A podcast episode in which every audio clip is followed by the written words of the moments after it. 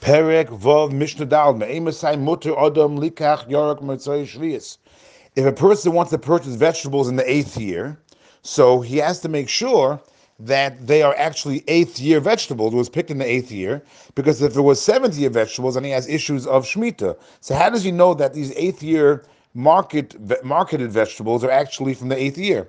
It says the Mishnah, aside from when mutter adam is a permissible person likach to purchase vegetables in the eighth year, and not be worried about shvius. Says the Mishnah, when the same produce that he's purchasing has the same level of ripeness in the field that is the eighth year crop has right now the same level of ripeness as the vegetables that he's purchasing, so then you know that the vegetable that you're purchasing is the eighth year crop, because the eighth year crop has the same level of ripeness now. And even further, the Mishnah says, Osha habakir, the vegetables that ripen early, hutar ha'afil, they're going to permit the vegetables that ripen later. What does that mean? Vegetables ripen at different times, right? You could have the same vegetable that ripens in one area earlier than in another area.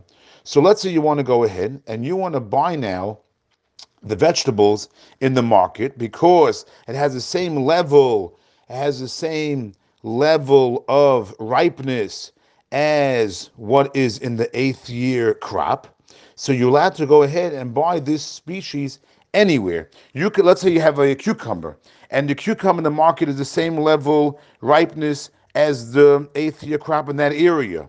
So now you could even purchase a cucumber from a different market, even if in that area over there they're not they're not so ripe yet. Why? Because you can assume that maybe the cucumber in the second marketplace that it did not come from the local crop over there, but it came from the crops where it already had ripened already. So as long as you have vegetables that have ripened to the level of the eighth year crop where it had already reached the same levels, then you could even go to a marketplace in an area where they didn't reach that level yet, because you can assume that those vegetables that they're selling came from the fields that were already or already ripened.